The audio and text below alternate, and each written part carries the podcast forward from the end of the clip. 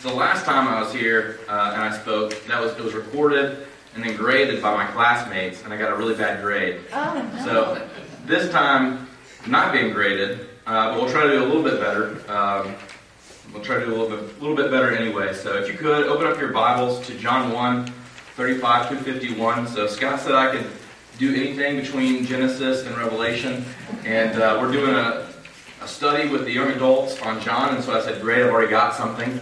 Uh, I'll, I'll kind of double up and readapt what I have. I kind of have a, you know, a short, a difficult schedule with school and doing stuff with the church and everything, so um, I think this is a really great passage and a passage that, that tells us, or it, it should tell us a little bit about Jesus and his character and our relationship with him. In a chaotic world today, I think most of you guys would agree that we live in a pretty crazy world. There's many things that can grip us, right? That kind of can have a, a hold on us emotionally. For many of us, relationships with other people are gripping, right? Our relationships with other people, the people that we love, the people that we spend time with, they grip our emotions. They affect our, they've affected our past, they affect us now, and they affect us in the future, right? Especially spouses and children and uh, grandkids, friends. Those those people all affect us at a deep level. Sometimes I think if we're honest, money grips us, right? Because we don't know if there's enough of it, or it kind of becomes a security blanket or something that we can look to that we think is going to bring us security that can help us sleep at night. Or perhaps money grips us because right now there's probably three or four men in the audience thinking about the new truck they want, right? I mean, I know that's what, where I find my mind sometimes when I'm, you know, listening to somebody speak, if we're being honest. But we think about the things that we'd like to have, right? There are a million hobbies, too, that can grip our emotions. I, my wife knows this. Sometimes when I'm watching NASCAR, I'm watching football or basketball, sometimes those sports grip me so much that after watching a football game I didn't play, I feel like I played in that football game, right? I feel exhausted because I've been pulled in emotionally. Sometimes we find ourselves watching maybe our favorite season on, on cable or on Netflix, and we watch through seasons at a time, right? Because it's gripping. We want to see what happens in the next episode. Uh, or perhaps a big one, TV just grips us because we watch the news, and we always see that it's just a constant cycle of bad things happening, um, shootings, the growing drug problem, everything else in our country that just doesn't seem like it's ever going to get remedied, and that can grip us in a fearful way. And I think even there's there's good things too that can grip us. Not not all things that grip us, that pull us in, that we experience are bad. Because we put a lot of time and emotional energy into church, right? I know that especially like over the past couple weeks, feels like I'm always exhausted. I'm always uh, here every night. And that, but it feels good when we volunteer, right? It feels good to be invested and to give back to the church. And that's like a really good thing. And God's created us to be able to enjoy serving and being a part of the church. But let me just pose this question before we read the passage tonight. I, I just simply want to ask Does Jesus grip your life, right? All these other things pull us in on a weekly basis. But are you experiencing Him in a tangible way, just like you experience all these other things in your life? John 1 35 through 51 teaches us that believing in Jesus should be a real experience that grips the lives of believers and not simply an abstract idea. That's the first blank there. Uh, teaches us that believing in Jesus should be a real experience that grips the lives of believers and not simply an abstract idea. Sorry, I got allergies. Read along with me in John 1, verses 35 through 51 if you're already there. And I kind of switch back and forth a little bit. Sometimes I'll read in the NLT, especially the whole passage, because it's a little bit easier to understand. Sometimes, especially uh, as I kind of go through the passage and we break it down, I'll use the ESV because it's a little bit more literal and it, and it kind of helps in analyzing it better. So if you're wondering, like, why is he using my translation and then not using my translation, it's not because I like made up some alternate translation on my own. I'm just switching between a couple translations. The following day, John was again standing with two of his disciples. As Jesus walked by, John looked at him and declared, Look, there is the Lamb of God. When John's two disciples heard this, they followed Jesus. Jesus looked around and saw them following. What do you want? He asked them. They replied, Rabbi, which means teacher, where are you staying? Come and see, he said. It was about four o'clock in the afternoon when they went with him to the place where he was staying, and they remained with him the rest of the day. Andrew, Simon Peter's brother, was one of these men who heard what John said and then followed Jesus. Andrew went to find his brother Simon and told him, We have found the Messiah, which means Christ. Then Andrew brought Simon to meet Jesus. Looking intently at Simon, Jesus said, Your name is Simon, son of John, but you will be called Cephas, which means Peter. The next day, Jesus decided to go to Galilee. He found Philip and said to him, Come, follow me. Philip was from Bethsaida, Andrew and Peter's hometown. Philip went to look for Nathanael and told him, We have found the very person Moses and the prophets wrote about. His name is Jesus, the son of Joseph from Nazareth. Nazareth, exclaimed Nathanael. Can anything good come from Nazareth? Come and see for yourself, Philip replied. As they approached, Jesus said, Now here is a genuine son of Israel, a man of complete integrity. Or I think in ESV, a man in whom there's no deceit. How do you know about me? Nathanael asked. Jesus replied, I could see you under the fig tree before Philip found you. Then Nathanael exclaimed, Rabbi, you are the Son of God, the King of Israel. Jesus asked him, Do you believe this just because I told you I had seen you under the fig tree? You will see greater things than this. Then he said, I tell you the truth, you will all see heaven opened and the angels of God going up and down on the Son of Man, the one who is the stairway between heaven and earth. So if you remember in the previous chunk of text to this, in John 1 29 to 34, John the Baptist identifies Jesus as the Savior to, to watching crowds. He sees Jesus coming towards him and he says, Look, the Lamb of God who takes away the sins of the world, right? It's kind of a reference to the Passover lamb in the Old Testament, where the, you know, the Israelites smeared the blood of the lamb on their doorpost and it kept them from death. And in the same way, Jesus is that sacrificial lamb that saves us from death, that saves us from our sins, right? It might also remind us of the story of Abraham, or I'm a little bit messed up in my mind right now. Abraham and his son, right, where God asked him to go and sacrifice his, his son, and God provided a lamb instead of him having to sacrifice his son. So those are the things that I think this is uh, that we're reminded of in this previous passage. John 1 29 through 34 also tells us that part of John the Baptist's mission was to reveal who the Savior was to Israel. Part of his mission was not just baptizing and calling men to repentance, but specifically to point out to everybody else who Jesus was. In the passage that we're looking at tonight, John the Baptist once again sees Jesus the very next afternoon. So it's the day after he's first identified Jesus as the Lamb of God. And he tells two of his disciples again that Jesus is the Lamb of God. He says, Look, the Lamb of God. This causes two of John the Baptist's disciples who are with him to follow after Jesus. One of these disciples is Andrew, who is Peter's brother, and the other one is unnamed. And more than likely, the unnamed disciple in this passage is none other than John the Apostle, the writer of this gospel. John never refers to himself in the third person uh, anywhere in his gospel, but he often refers to himself, in my opinion, as the beloved disciple or the unnamed disciple. And one of the reasons why I think that this is, in fact, John the Apostle is not only would it be weird if I walked around calling myself Matt all the time, uh, because we just don't talk in the third person, but there's an eyewitness account, right? He, whoever is writing this knows what time these things happened. He knows that it's the next day after John the Baptist first identified Jesus. So there's an eyewitness testimony by the man who wrote it, and of course that man is John. I think he's simply choosing not to refer to himself. When John the Baptist he, he tells his disciples that Jesus is the Lamb of God, he most likely knew that he would, he would lose them. He would lose his disciples. However, this didn't matter to John as long as God was glorified, as long as Jesus was glorified. He didn't care about how significant his little ministry was. And I think this is a great example that all of us as believers can imitate, right? An example of humility. Um, an example of it doesn't matter what's going on at church, in our ministries, uh, at home, or at work. As long as God is glorified, it doesn't matter what happens to me and to my little kingdom.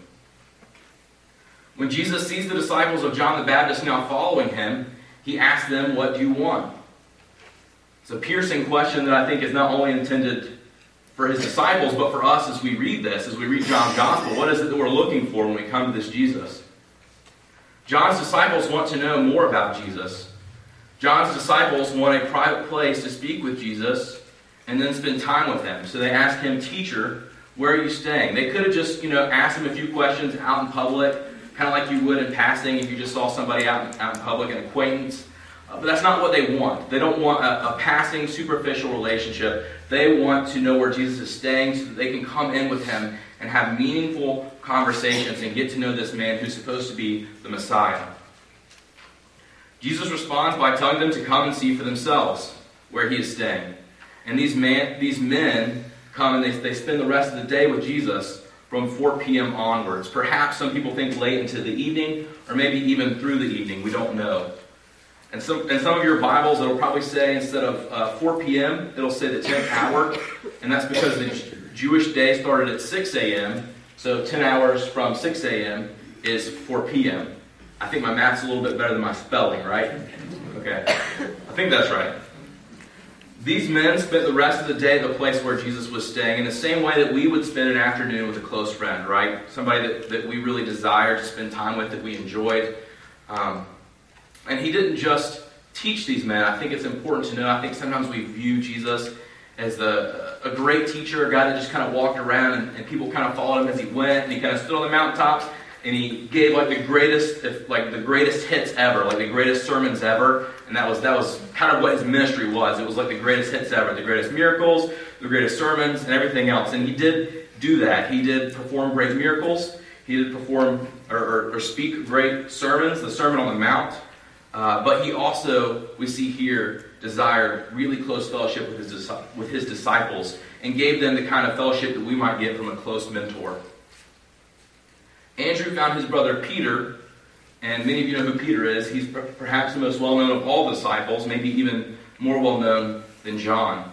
Andrew gave personal testimony to his brother that Jesus was the long awaited Messiah, he was a long awaited Savior.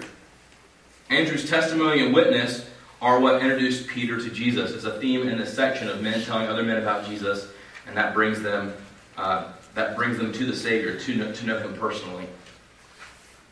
As some of you might know, when Peter is introduced to Jesus for the first time, his name was what? It wasn't Peter. It was Simon, right? It is during the first meeting with Jesus uh, that Jesus tells Simon that his name will be eventually changed to Peter, or Cephas, which means rock. And of course, we all know it's pretty common knowledge that Peter wasn't anything like a rock at this time, was he? He was the guy that always kind of like stuck his foot in his mouth, kind of like when I'm talking to my wife. Um, he was the guy who betrayed Jesus three times.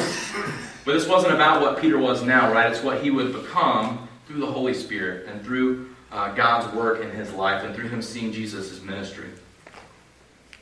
The next day, Jesus goes from Bethany to Galilee, where he finds Philip, who is from the same hometown as Andrew and Peter.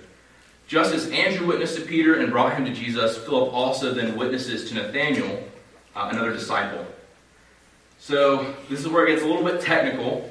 It's impossible to know. I kind of like to track everything down to make sure, fully understand what's going on in the passage. It's impossible to know exactly who Nathaniel was because he's not mentioned anywhere else in Matthew, Mark, or Luke. He's only mentioned here and he's in John 1 and then John 21, but he's not mentioned in Matthew, Mark, or Luke. It is somewhat possible that he's not any of the disciples, uh, but I find that unlikely it's very likely that Nathaniel and the disciple named Bartholomew are the same person.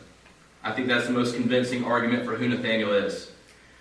Because not only is Bartholomew a proper name, it means uh, son of Ptolemy, so it's basically like a last name or an identifier or somebody just, you know, it's he's this person's son. That's what Bartholomew means. It's not a proper name.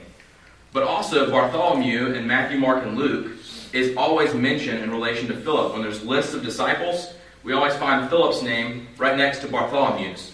And that's where we find them here. We find Nathaniel with Philip. So it only seems natural that, you know, here we see them paired in this gospel, they're paired in the other gospels. We know Bar- Bartholomew is, is really a last name, it's a family name, it's a family identifier. It seems logical to conclude that this is probably the same person that's Bartholomew in the other gospels. Philip tells Nathanael that he has found the very person Moses and the prophets wrote about. His name is Jesus, the son of Joseph from Nazareth. And I think it's important to notice that Philip likely doesn't have a full understanding of who Jesus was at this point. Philip knows, right? He says that Jesus is the Savior that the Old Testament pointed to, Moses and the prophets pointed to. However, he doesn't fully understand the significance of Jesus. Philip thinks that Jesus is a Savior with an earthly father from the town of Nazareth. He doesn't realize that Jesus is the unique Son of God, right? Descended from heaven, who is God Himself.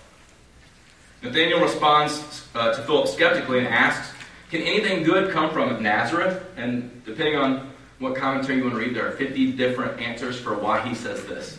Um, one of the reasons might just be because he's one of the people, the kind of person that speaks his mind. We, we learn that later.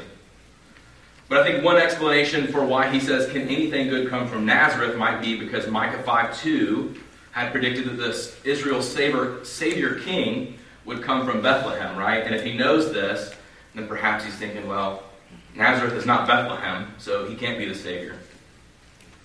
Another, another possibility is that since Nazareth was simply a very small country town, a backwater, so to speak, like a backwater in South Carolina or Florida, the kind of place where you wouldn't expect like a king or a president or certainly the Savior of the world to come from, right? So it seems to be just an exclamation of there's no way that this Savior could come from this, this small town. And perhaps it's even, it's, it's not Bethlehem. It's not the place where the Messiah was predicted to come from.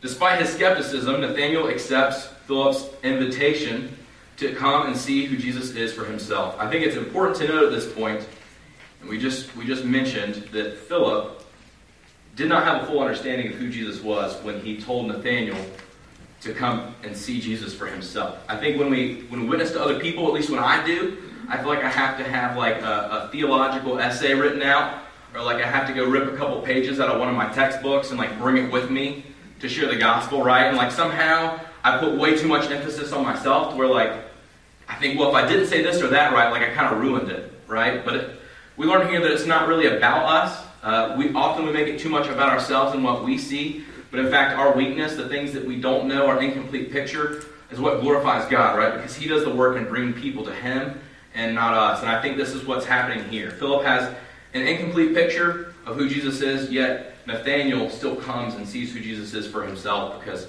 obviously uh, God is working on his heart. Nathanael is a true Israelite in whom there is no deceit. He comes and he sees who Jesus is for himself, and Jesus declares, an Israelite in whom there is no deceit. A very interesting note uh, no deceit. If, this is a little bit of a play on words that uh, hopefully I don't get this too messed up, but in a second we're going to introduce the theme of, of Genesis 28, Jacob's ladder. This theme starts to be introduced here. The idea of Jacob's ladder, Jesus is already introducing here when he says, An Israelite in whom there's no deceit. Because remember what Jacob's name was uh, was changed to. Just like Peter's name was changed, Jacob's name was changed to Israel, right? After he wrestled with God. And before that, Jacob meant usurper. But not only that, but God had called uh, God had called Jacob at one point a deceiver. He had specifically called Jacob or said that he was a deceitful man. So in a sense, uh, well, I guess it's so. It's not Jesus. Sorry, I misspoke. It's, it's no, it is Jesus. I'm getting myself mixed up. So when Jesus says an Israelite indeed in whom there's no deceit, essentially what he's he's saying is not only is Nathaniel an honest man or a true Israelite, but he's I think in a sense uh, what he's getting at is that this theme of, of, Jacob's ladder that's being brought in, he's saying uh, a true Israelite or it's a true Israel in whom there's no Jacob. Does that make sense? He's saying that this guy is not Jacob before he came to, came to know God, uh, when he was a deceiver, when he was a usurper, when he was a, a bad guy, but he's a he's a true man of Israel. Does that make sense? And he's kind of introducing this this theme that's going to be picked up on later, which is the character Jacob in the Old Testament. So I'm sorry I kind of messed that up a little bit, but I think that's really cool uh, how Jesus is introducing that, and I think how John the Apostle wants us to see right here that this theme of Jacob is being introduced, and that Nathaniel is kind of, in a sense, the prototypical believer, so to speak. I think John wants us as we read this to kind of put ourselves in the shoes of Nathaniel, a man who's not deceitful, a man who's not a deceiver like Jacob, but a man who's had a, a heart change and is a true Israelite or a true believer. Does that make sense? Despite his, uh, so Nathaniel is a true Israelite and he's seeking after God with a pure heart. He's not a religious hypocrite who says one thing and does another. We look at some people and we say they uh, they talk the talk, but they don't walk the walk, right? Like I said, this is the kind of guy that talk the talk and walk the walk. He was certainly a genuine believer. Since Jesus didn't know Nathaniel, and they didn't have the internet at this point, right? It's not because he, Jesus was like following up with him on the internet, creeping on him on Facebook, or like looking up his public records online. Since Jesus didn't know Nathaniel, Nathaniel wonders why Jesus knows so much about him. And of course, we know that Jesus uh, explains that he knows so much about Nathanael because he saw him sitting under the fig tree earlier in the day. Jesus tells Nathanael, Before Philip called you, when you were under the fig tree, I saw you. And this is very close to a statement that Jesus makes later in John, in John 8:58, which reveals his deity. He says, Before Abraham was, I am. So before Philip called you, when you were under the fig tree, I saw you. Before Abraham was, I am. It's a very uh, similar statement to Jesus and his, his divinity, his uh, pre, I guess you would call it his pre-existence or his preeminence. What Nathaniel was doing under or thinking under the fig tree isn't clear. There's all sorts of scholars that try to say, like, well, he's under a fig tree, and a fig tree represents this, and so this is like what he was thinking about or doing, or this is what he represents. But what, what he's thinking about is not clear. Um, what is clear is simply that Jesus saw Nathanael under the fig tree because he is God, right? That is why Nathanael explains, Rabbi, you are the Son of God, the King of Israel. Like Andrew, Nathanael doesn't fully realize what he's saying when he refers to Jesus as the Son of God. And that might kind of come as a little bit of a surprise. It's a pretty clear statement, right? When he calls him the Son of God, to us that only means one thing it means equal with God. But again, just like Philip, Nathanael is speaking a little bit better than he knows. The term Son of God was another way of referring to Jesus as a long awaited Savior King. Because the Psalms, if you remember some of the Psalms, like Psalm 2, refer to the coming King from the line of David as God's Son. You are my Son, today I've begotten you. So even though they've made this connection that the Davidic king was God's Son, even called him uh, God's Son, saying the Son of God was just another way of saying king. They, they didn't, uh, it's clear that Nathaniel and the, and the other disciples didn't recognize at this point that Jesus was the co equal, co eternal, unique Son of God, right? That's why if you, if you read the rest of this gospel, if you read the other gospels, that's why the disciples are often so confused, even though they make really great statements like at the beginning of the gospel. It's because they don't quite realize what they're saying yet. What they're saying is true, and we can understand it to be true from, from our perspective, but from their perspective, from his perspective, he didn't quite understand what was going on yet. Jesus promises that Nathanael would see greater things than Jesus' divine insight. Nathanael would see heaven open and the angels of God ascending and descending on the Son of Man. When Jesus tells Nathanael that he will see heaven opened and the angels of God ascending and descending on the Son of Man, he's referencing the story of Jacob's ladder, which I horribly introduced earlier right? Um, a true Israelite in whom there's no Jacob. In Genesis 28, 10 through 15, Jacob, who was Abraham's grandson, had a dream, right? He was uh, in the wilderness, lays his head down on a rock, goes to sleep, and Genesis 28, 12 says that Jacob saw, this is a direct quote, a stairway that reached from earth up to heaven. And he saw the angels of God going up and down on the stairway. In John 1:51, Jesus tells Nathanael that he'll see the angels of God ascending and descending, not on a stairway, right? Jacob sees the angels of God ascending and descending on a stairway. But Jesus tells Nathanael that he'll see the angels of God ascending and descending on the Son of Man, right? So what does this mean? There's many different ways, again, people can understand this. And even as we think about angels ascending and descending on the Son of Man, we, what immediately comes to mind is the angels that were there uh, at Jesus' birth, the angels that were there at uh, after Jesus was tempted in the wilderness and they came and ministered to him, the angels that were present when he rose from the dead at his tomb, and the angels that were present maybe when he ascended up into heaven. But none of these are exact parallels, right? I think the easiest way to understand what Jesus is saying is that he's the bridge between heaven and earth, right? He's, he's the bridge for, for um, us sinful people to see God's glory and receive God's blessings. I think that is essentially what he's saying in a nutshell. He's the fulfillment of Jacob's dream in Genesis 28, the stairway between heaven and earth that connects us uh, to God, that gives us access to the blessings of God. Simply put, Jesus references Jacob's ladder to tell Nathanael that he will see God's glory in greater ways as he follows him. That's the next blank. At the beginning of this passage, I stated that John 1 35 to 51 teaches us that believing in Jesus should be a real experience that grips our lives in a tangible way. It's not just a mist or a vapor, something abstract that we just kind of come to church and talk about but can't explain, but affects us and, and grips us in a tangible way. So, how does this passage encourage us as believers, right? This is kind of talking about uh, just the disciples' initial encounter with Jesus. So, how does this apply directly to us as believers as we think about ourselves and our relationship with Christ, right? I would argue that in John 1 35 to 51, John the Apostle is recounting the disciples' first experience of Jesus while also encouraging his readers to experience Jesus for themselves. So remember, John, of course, is the author. I started the, when I when I spoke to the young adults. I, my first question, asked questions at the beginning. I said, "Who wrote the Gospel of John?" And they got it right. Um, so remember, John the Apostle is the author of this text, but he's he's doing two things at the same time. He's showing us something that really happened, but the way he is choosing to present it, of course, is divinely inspired by the Holy Spirit to uh, affect us personally and tell us uh, about our lives. It's impossible to read this passage without my headphones falling off, without this microphone falling off. Uh, it's impossible to read this passage without feeling the force of the inv- invitation that John the Apostle is extending to us through this passage. Still falling off. Uh, through the historical events, it's, it's impossible to miss the inv- invitation he's extending to us. So here are all the instances in which men are encouraged to come and experience Jesus. And as we think about this forceful language that's being used, this is a lot of the reason why I think this passage is aimed directly at the reader, the person who would come and read John's gospel down through the centuries.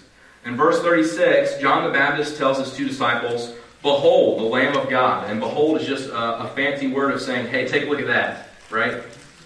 In verse 38, Jesus asked the two disciples, What do you seek? In verse 39, Jesus tells the two disciples, Come and you will see. In verse 43, Jesus tells Philip, Follow me. In verse 46, Philip says to Nathanael, Come and see. In verse 50, Jesus says to Nathanael, You will see. And in verse 51, Jesus says to Nathanael, Again, you will see. Significantly, and probably most significantly out of all of these references, is in verse 51 when Jesus says, and this is the ESV, that you will see heaven opened and the angels of God ascending and descending on the Son of Man. That you is really important. The you there, you will see heaven opened, is uh, the plural form of you in Greek. Uh, that, that's a little bit hard for me to understand. Much easier is just to understand he's saying y'all, right? Or you all. I think some translations, the NLT, I think, has a, a plural you there. I know the ESV does not. But essentially, what's being said is you all, y'all will see heaven opened and the angels of God ascending and descending on the Son of Man. Jesus is probably talking to maybe uh, disciples that were immediately around him. I mean, we, we assume in this conversation that maybe some of the other disciples that had been met are standing around. But even more importantly, John is including us, his readers, in the word y'all. John is inviting us to take on the perspective of Nathanael. Like I said, he's an example of the genuine seeker of God He's called an Israelite, a, a true Israelite, uh, who has come to Jesus and will see the glory of God for themselves. So we're being invited to, to not only read this account, but to come and see God's glory for ourselves. More specifically, I think that John the Apostle wants his readers to know that they can experience Jesus and be gripped by him in four ways. Actually, three ways, but I wrote four. First, our relationship with Jesus should grip our being because we spend intentional time with Him.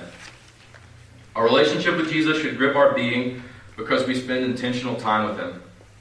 In the same way that we desire, uh, want to be with somebody we love, love spending time with a sport uh, or a hobby, or watching the news or our favorite TV show, we should desire to be with Jesus through the avenues that we have to spend time with Christ. Bible, our Bibles, prayer, public worship, even baptism and the Lord's Supper, we experience Jesus through those. We should not pass over John 139 too quickly. He said to them, Jesus said to them, Come and you will see. So they came and saw where he was staying, and they stayed with him that day, for it was about the tenth hour. Jesus invited Andrew and the unnamed disciple, John, to come with him and, like we said before, fellowship with him. During this time, they likely sat with him for hours and asked him many questions.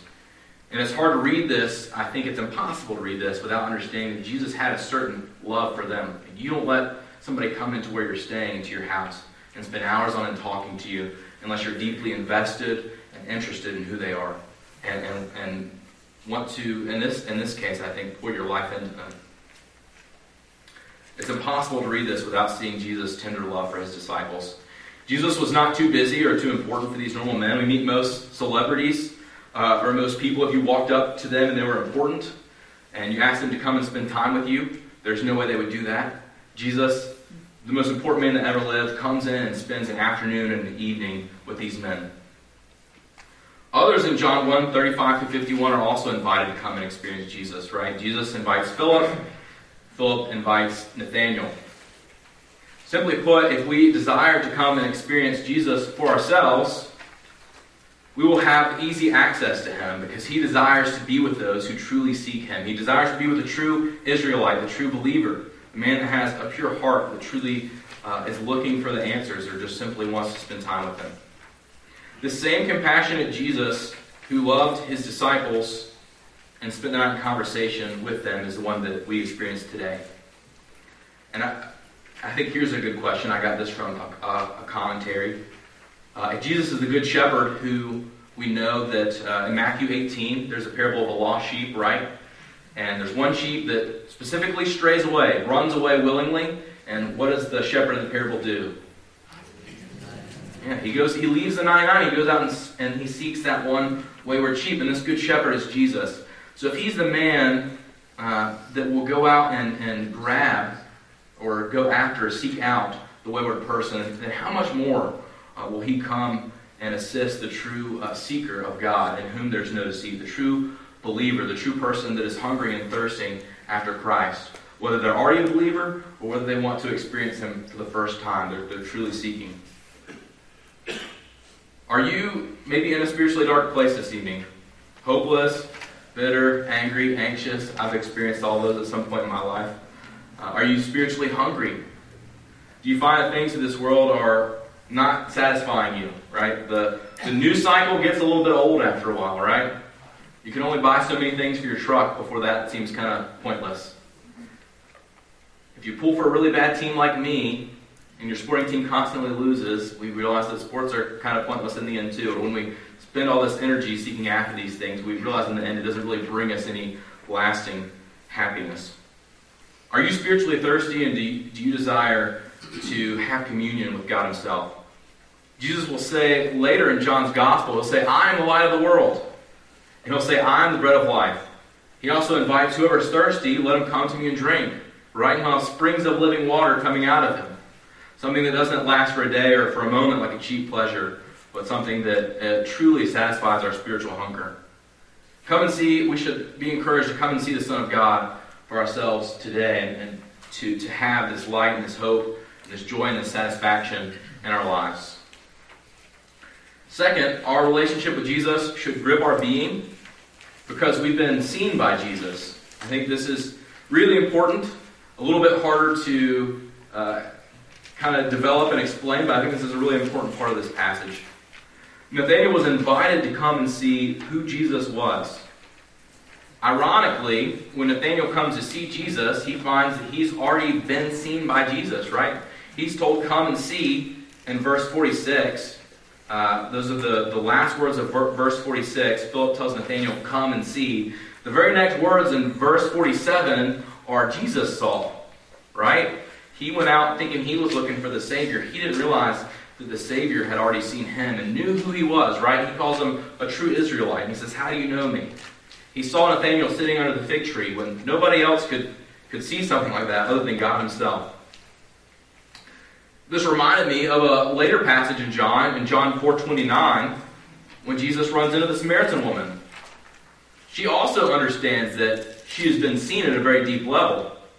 Remember, Jesus kind of uh, hints at, in a, in a very gentle way, the immorality of her life and brings it up. He knows about her and he knows about her sins. He doesn't come to her uh, harshly, he comes to her tenderly. But he, know, he knows because he is God uh, what, what's inside and the sins that she's committed. And she, he sees her at a very deep level. And that leads her to exclaim to all the other Samaritan villagers, he says, Come and see a man who told me everything I did. Right? Nathaniel says, How do you know me? The Samaritan woman later on says, Come and see a man who told me everything I ever did. And even in this passage, too, I think John wants us to think about uh, if we've read his gospel before and we're familiar with John 4, we're reminded, because of how he uses language in his gospel, and he keeps using come and see, come and see, come and see, come and see here. When we, when we read this, it triggers in our mind, if we're familiar, John 4.29. Uh, when, when, he's, when she says, Come and see a man who told me everything I ever did. It's that same come and see, that simple come and see where she's witnessing to people, even though at this point she has a very basic understanding, much, much less the understanding that any of us have, and yet she's out witnessing and giving her testimony. Believers should be gripped by Jesus because when they come to Christ, they find that they have already been seen and loved by Him even before they saw Him. That's the next blank there. Believers should be gripped by Jesus because when they come to Christ, they find that they that they have already been seen and loved by Him even before they saw Him. That's what Ephesians 1 4 tells us, right? It says, Even as He chose us in Him before the foundation of the world, that we should be holy and blameless, blameless before Him. In love, He predestined us for adoption to Himself as sons through Jesus Christ, according to the purpose of His will, to the praise of His glorious grace with which He has blessed us in the beloved. Here, uh, the Samaritan woman says, Come and see a man who told me everything that I ever did. Nathaniel asks, How do you know me? Well, we know here in Ephesians 1 4, it's because that if we come and seek Christ, if we come to faith in Him, if we're that true person seeking after Him, and we put our whole trust and allegiance in Christ, uh, it's because He chose us and loved us before the foundation of the world, right? Scripture tells us that we loved Him because He first loved us. As believers, I, I think we feel seen in, in, several ways by Jesus, and we, we come to know that we've been loved and cared for before the foundation of the world. As believers, we feel seen as we look back and see how God has sovereignly arranged our lives to bring us closer to Christ. We see how God's hand has been at work in our lives and has planned out our steps before us. Many of you probably have like some sort of testimony where maybe you didn't want to go to church one week.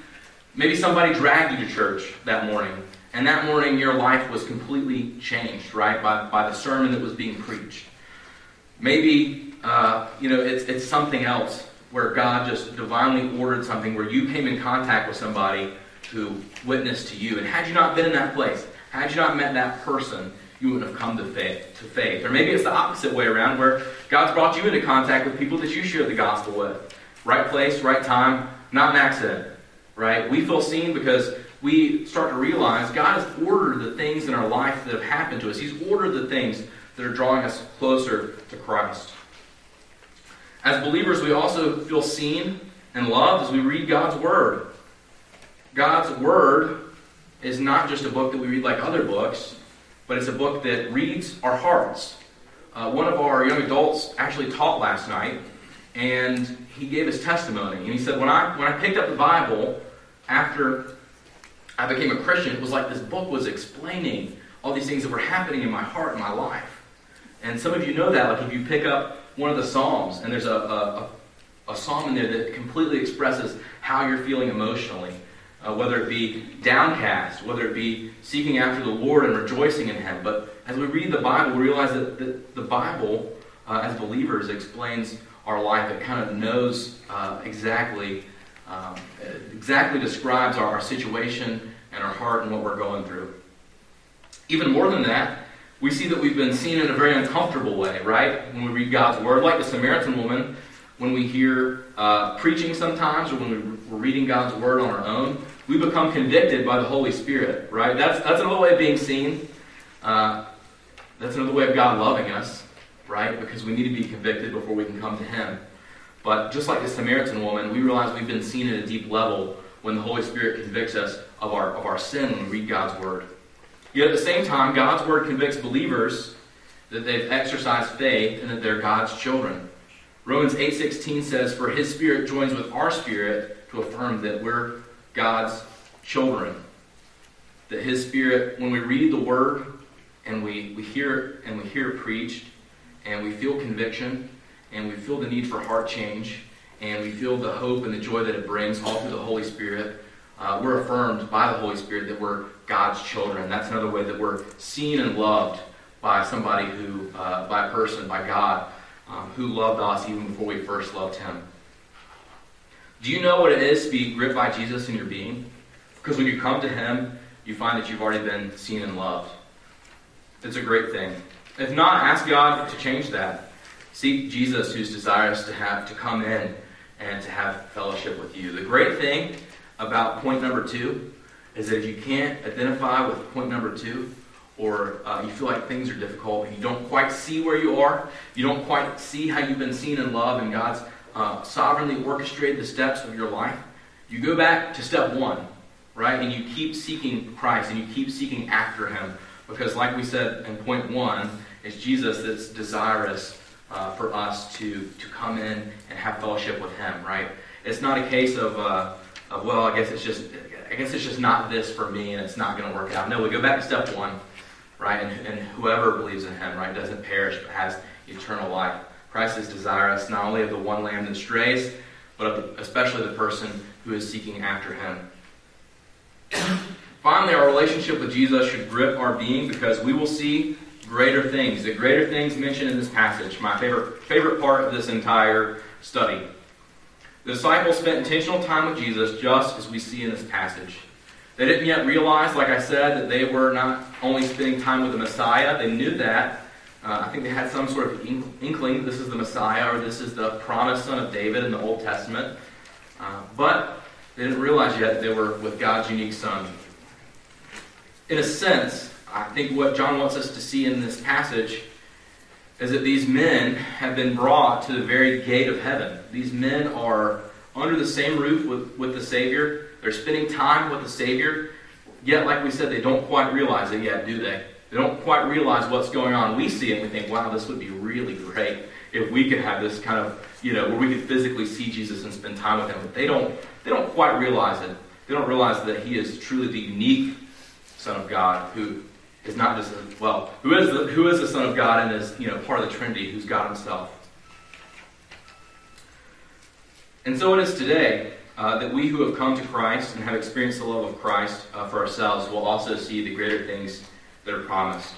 And much like the disciples in this passage, I think we often fail to realize that in Jesus we already stand before the very gate of heaven. We look at these guys and we think, uh, why didn't they get it? Like, why couldn't they put the pieces together, right? Like, Jesus is, is uh, he sees Nathanael under the fig tree.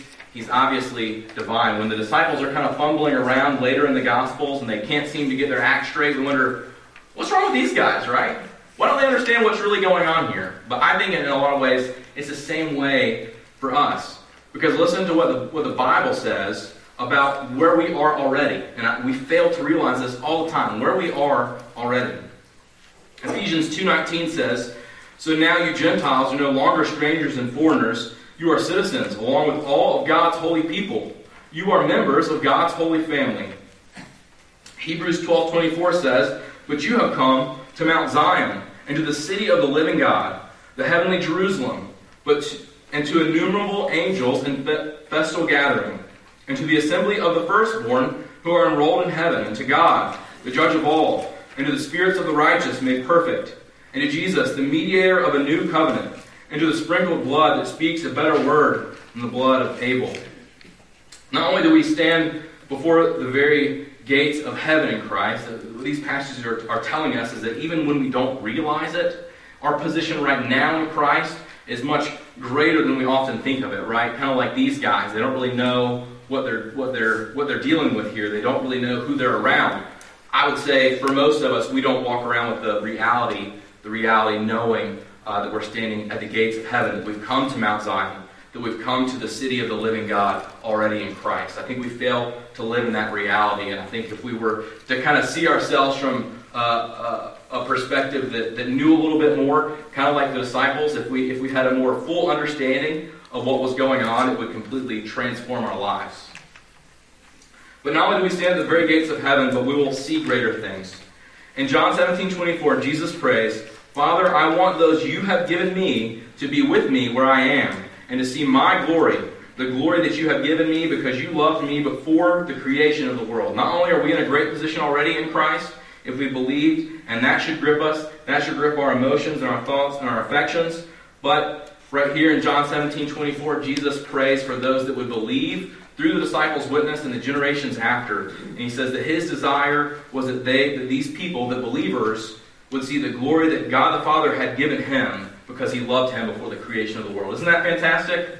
That's what we have to look forward to, and that should grip us. Amen. Jesus should grip our being. This is the last point. Because if we have believed in him, love him, and are growing in our hatred of sin, that's just another way of saying if we're being sanctified, we will see Jesus' glory. Uh, Jesus should grip our being because if we have believed in him, love him, and are growing in hatred of sin, we will see Jesus' glory. Have you experienced Jesus through Bible, prayer, public and private worship, baptism, and the Lord's Supper, all the ways that God has given us to enjoy our Savior? And are, are you continuing to do so? The Son of God is desirous to have fellowship with those who truly seek Him. Has God's Spirit testified with your spirit that you are God's child, that He loved you first, and that He set you on a path towards Him, that He's numbered, that He loved you before the foundation of the world, and He's numbered all your steps from here to heaven. If so, then you can rest assured that you will see Jesus face to face. If not, then continue to seek after Him with all your heart. Jesus promises in Revelation 3:20 that if anyone hears my voice and opens the door, I will come into him and eat with him, and he with me. Let's pray. Gracious God, we thank you for this day and for this time together. Uh, we thank you for this example of our Savior who loves his people and is desires to spend time with them. Who not only loves his people, but loved them before they first even sought, that, uh, sought him out. We pray that you would help us to have our mindset on heaven, that you would help us to understand where we already are in position uh, with you through our relationship and having all the, the blessings, all the glory that we've already received because of our relationship with Christ. We pray that you would help us to look every day to that greater glory that we can look forward to when we see Jesus face to face. We pray not that we just think about these things and think nice thoughts about them, but that we would be gripped and that it would transform our lives. In Jesus' name, amen.